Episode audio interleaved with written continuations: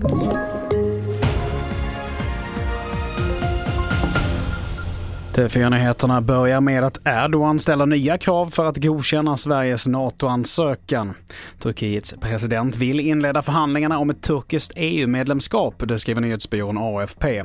Och så här kommenterar analytikern Aras Lind vid Utrikespolitiska institutet. Det här om något skulle jag väl säga bekräftar bilden av att Erdogan hela tiden har använt Sverige som ett redskap för att få genomslag för egna intressen och det här är egentligen bara det senaste i raden av saker som han försöker få igenom.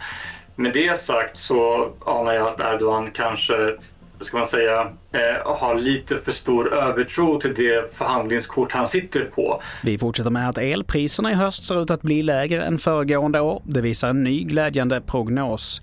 De senaste veckornas regn har fyllt på vattenmagasin i Sverige och Norge och dessutom så är gasdepåerna i Europa välfyllda.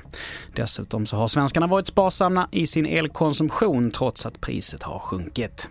Och till sist, det brittiska lågprisflyget EasyJet ställer in 1700 flighter under perioden juli till september. Detta på grund av störningar i trafiksystemet på grund av strejker. De inställda avgångarna väntas påverka 180 000 passagerare som antingen blir ombokade eller får pengarna tillbaka. Fler nyheter hittar du på tv4.se. Jag heter Mattias Nordgren.